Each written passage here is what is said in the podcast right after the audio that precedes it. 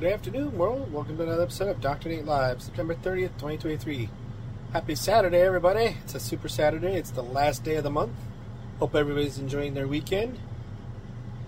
And where I left off yesterday was kind of asking everybody to reach out to me and see what their thoughts are to letting the Unity game development platform redeem itself a little bit.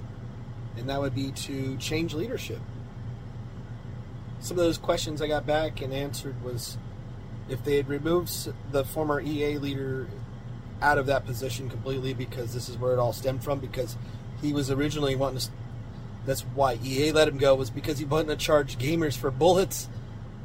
And just like ammo in a real life which was a horrible idea because you're already paying for the game why would you pay for an asset inside of a game that is absolutely ludicrous this is just exactly what it sounds like the licensing coming from old membership, old ideals, old constructs of licensing where the EA leadership should be removed and the original grassroots leadership be replaced inside Unity would also help the platform to redeem itself to show that it is serious about staying true to its roots for the small game development studios out there and to grow the game development community properly rather than implement ridiculous malware that you have no idea where your data is going, which is really a horrible idea.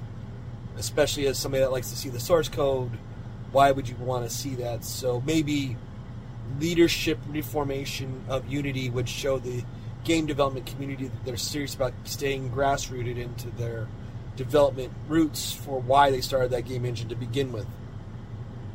Tell me your thoughts. Share me your thoughts. DrNatelive at gmail.com. Also, I do a free 30 minute, one hour consult.